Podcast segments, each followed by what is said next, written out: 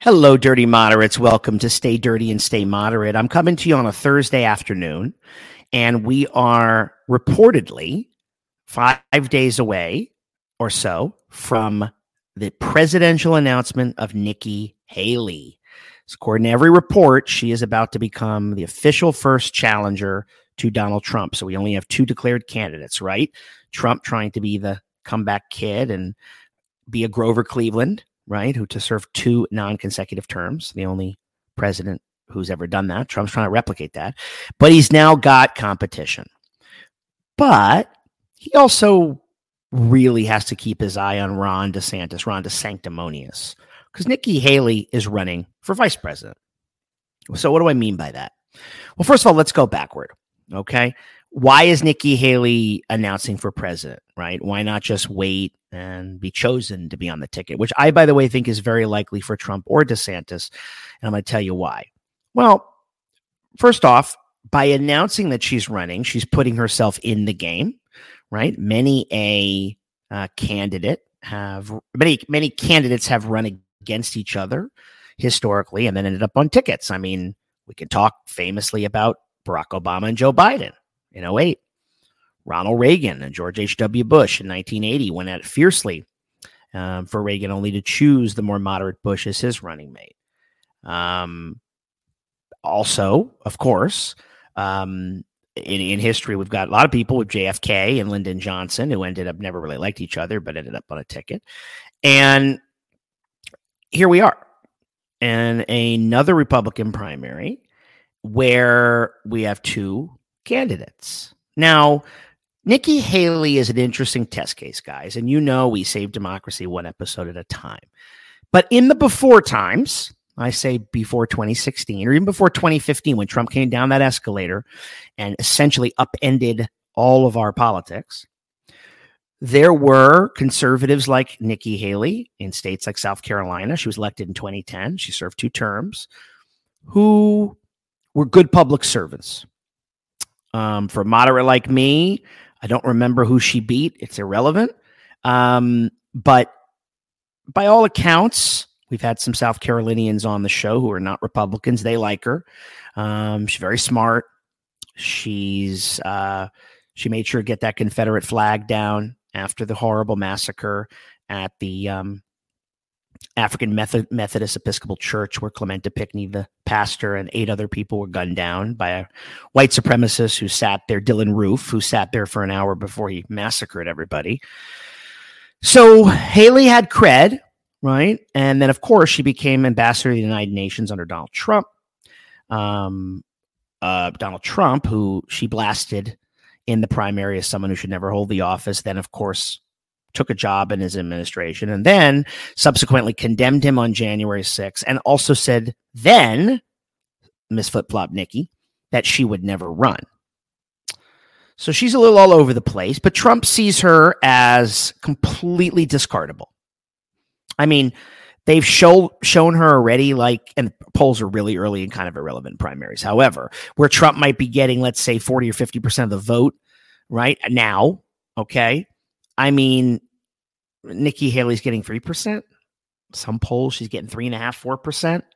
We're not talking about anything that exciting here. But Trump, remember, remember this. This is very interesting. The reason I think Trump is still the odds on favorite to get the nomination is A, we've heard this shtick before. Oh, we're done with him, or we're not going to back him, or he'll never win. Okay, he'll never win. Let's let's let's not do that again right? That's how we got here. I don't care what your gut tells you. I don't care what you think. Ron DeSanctimonious is still untested on the national stage. He's playing right wing culture wars. He, he's, by all accounts, a very, very defensive candidate. Trump, though I disdain him and think he's been the greatest threat to democracy that I've known in my lifetime, that I think ever to happen to this country, I will tell you he's a star, you know, and you need star power his star power carried him in 2016. He was so deplorable, to borrow Hillary's word, in 2020. He was always deplorable, but he was more deplorable, even if you can believe it. Um, so he lost reelection. However, my point in saying this is Trump does not need a majority of people to win the nomination.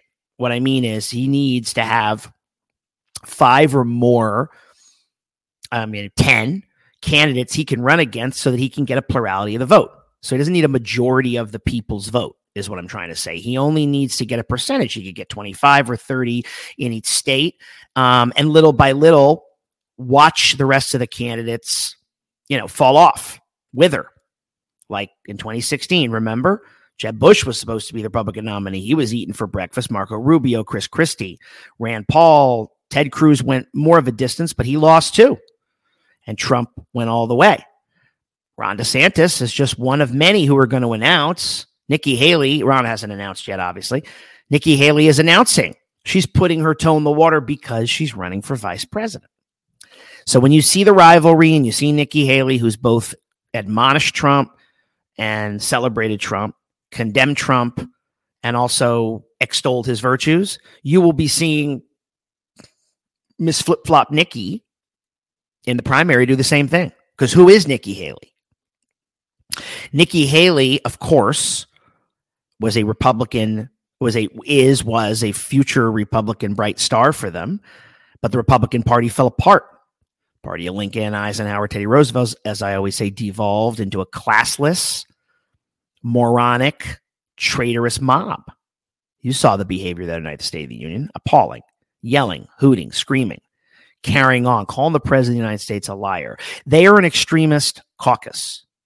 Nikki Haley really is not an extremist. I wouldn't call her a dirty moderate, even, or a moderate Republican. I'd call her a mainstream conservative Republican. But she did well by South Carolina. She's certainly a limited government Republican, and I like that.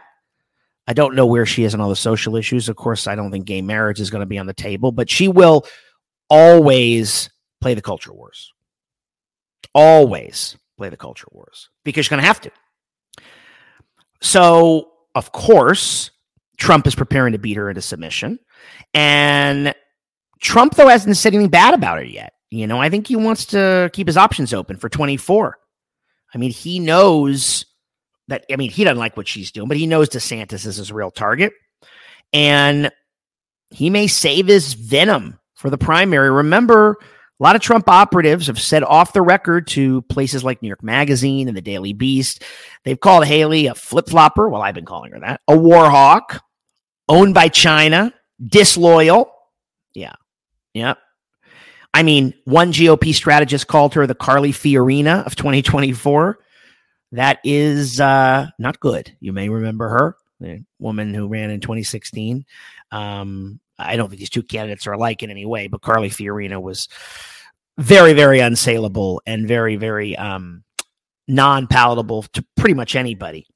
Um, but Nikki Haley, by the way, who whose first name is actually Nimrata, N-I-M-R-A-T-A, who famously talks about there being no racism in the United States. She's the daughter of Indian immigrants. I love that. Um, Kamala Harris is the first Indian, also first black woman vice president. So that could be interesting, a really interesting debate if Nikki is on the ticket, which she's certainly gunning for.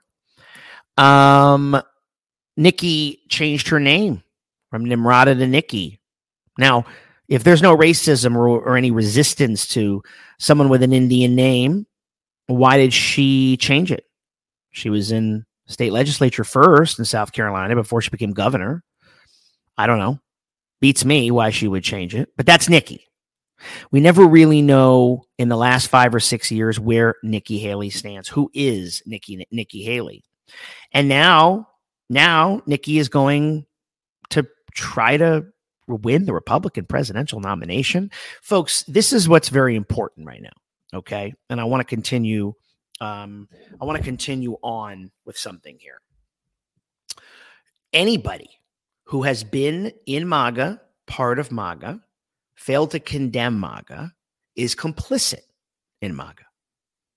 Let's do that again. Anybody who has been in MAGA, worked with MAGA, uh, supported them, you name it, they're complicit. Nikki Haley obviously is ambitious. She wanted to be ambassador of the United Nations. She wasn't bad. She's a very, very strong voice for Israel in a very hostile body. I like that. But she still went there. And she was very, very, very, very florid and condemnatory in her language about why Donald Trump would be a horrible choice a horrible role model for kids, a, a, a horrible choice for Republicans, which he's not. He's a Trumpist. She really, really, really, really seemed like she didn't like him. And here's my problem. After January 6th, she was quick to say this is abhorrent, unacceptable, wrong, you, you name it. And she also said then, well, I never would run if he's running. Well, which one is it, Nikki? You can't run for the nomination or maybe even the vice presidential nomination of the party of January 6th. You just can't. And anybody who tells you that the Republicans who are backing away from Trump or don't want anything to do with him, I will believe it when I see it. When Trump is banished and finally gone, that's, of course, part of the goal here. But Trumpism is alive. Trumpism is alive and well. Is Nikki Haley really going to forge a path that would maybe reclaim some bit, some semblance of what the party of Lincoln once was? I don't think so. She will happily join a ticket with Donald Trump and Ron DeSantis, who we know are going to run hard right, you know, own the libs, anti woke campaigns. They're gonna they're gonna amp up all the stuff that they play on a loop in their echo chamber to their people and try to sell that to the American public. I don't think it's gonna work. You saw in 22 what happened. Trump is an inordinately weak candidate on the national stage, but he still can win. He can win the nomination because of a crowded field. He might win the nomination in an uncrowded field. DeSantis can fizzle out. I mean, people always say that there's remember President Jeb Bush. No, you don't. Do you remember President Scott Walker of Wisconsin? He was a rising star. Huh? Remember him? He didn't go anywhere. Fred Thompson of Tennessee. I'm, I'm making a point here. Then the last couple of decades, prognosticators and pundits and people, and yeah, some of this is in the before times, we start hailing a year out uh, for a presidential election or a couple years out who the nominee is going to be and, and how that nominee is going to be a new face of the party. Those people went nowhere. Rudy Giuliani, him too. You know, fizzled. Wanted to run, didn't run. The others run, ran, and and you know didn't get very far. The point being is that I don't think Nikki Haley's going to do that. She's going to get demolished. She's going to be forced to withdraw, but she's going to play her cards right. So the interesting thing is in a small field, does she have to go after Trump? You know, if, if you remember in 2016, if you've got 10 people lined up on a stage, they can all, you know, thrust and parry and volley with each other and attack. And, you know, everybody can have their moment. But what if it is just Ron DeSantis, Donald Trump, Nikki Haley, and I don't know, somebody else who pathetically decides to enter the race? Yeah, there could be a, a, a real opportunity for Nikki to let loose. Will she? And can anybody on that stage, Ron DeSanctimonious, are you listening? Can you really withstand the crazy deluge of Trump? I mean, are you really going to be able to do that? You really think so? I know Nikki Haley can't do it. We don't know Ron, about Ron yet. You know, he's Mr. Tough Guy, Mr. Bully, Mr. Macho in a red state where he won by 19 points. A lot of that was because Democrats didn't vote, but Charlie Crist was a terrible candidate. My point being is, I think all this is going to Ron's head, trying to strip Disney of its tax status. Because, you know, in today's world of MAGA, and you saw them sitting on their hands at the State of the Union address, whether it was anything, right? Capping insulin, the semiconductor bill to bring more manufacturing back, which they supposedly love. Biden really called them on their game, by the way, with uh, Medicare, Social Security. That was genius because they did want to cut it. That's absolutely true. Um, but if you think about all of the issues and where they stand, they supposedly, right, want big corporations to not pay their fair share of taxes, right? Why should they? They don't, they shouldn't be taxed, except Ron wants Disney to pay its own taxes because they're under a special status. They're their own little government in Florida. So if you oppose their anti woke agenda, then you need to pay taxes. That that corporation, Disney, will now, according to Ron, need to pay more taxes.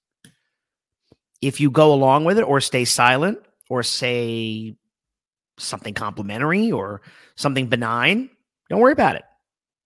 You let these people go on their vile cultural wars, which are anti-trans and pro-life and, and you know big abortion bans, women getting having to take a women having to have an abortion uh, if they're raped, no exceptions. I mean that's that's that's what a lot of these people want. Not everybody, you know, but add that up, a retrograde cultural agenda mixed with cuts to the most popular, beloved programs of Social Security and Medicare.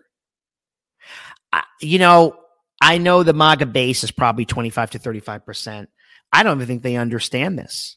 They're relying on government. For every dollar they pay, they get $3 back from blue states, from us, for their opioids, for their for their health care, for their you name it. All of it. Federal funding for a lot of rural areas. So it's interesting that the Republicans are going to run that kind of campaign. My point in all this is Nikki Haley suddenly going to become this budget busting culture warrior? Because what's the worst that one of the worst things that we've seen happen is many of these people, there are people that do. I do believe the mutant clown caucus of the Marjorie Taylor Greens and those people believe this shit. Maybe they don't even, but some of them definitely do. We definitely have people in there who do, but most of them do not. When my producer and I went to Austin to hear Liz Cheney speak back in September, I may have mentioned this in one of the shows. Liz Cheney said that people were coming up to her, Republicans all the time, saying, Thank you, thank you for doing this. You're so brave. And Liz would say, pretty bluntly, I'm not brave. I'm doing what I'm supposed to do, which is really the bare minimum. So we don't know, again, what mantle Nikki Haley uh, will will carry. The problem is, that she's not going to have much of a choice because she's not the front runner in the field. I would be if this were 2015 before Donald Trump and he never emerged, and Nikki Haley was emerging then as a viable Republican presidential candidate. Of course, Americans don't seem to want a woman, but I've always said the first woman will probably be a Republican. If Nikki Haley had emerged then, I might have thought, all right, I don't think I would have voted for her, but could live with that. She probably would have a, some very good ideas. She certainly has some good ideas on deregulation and taxes and things like that. I don't know. But the point being is who is Nikki Haley? Flip flop Nikki.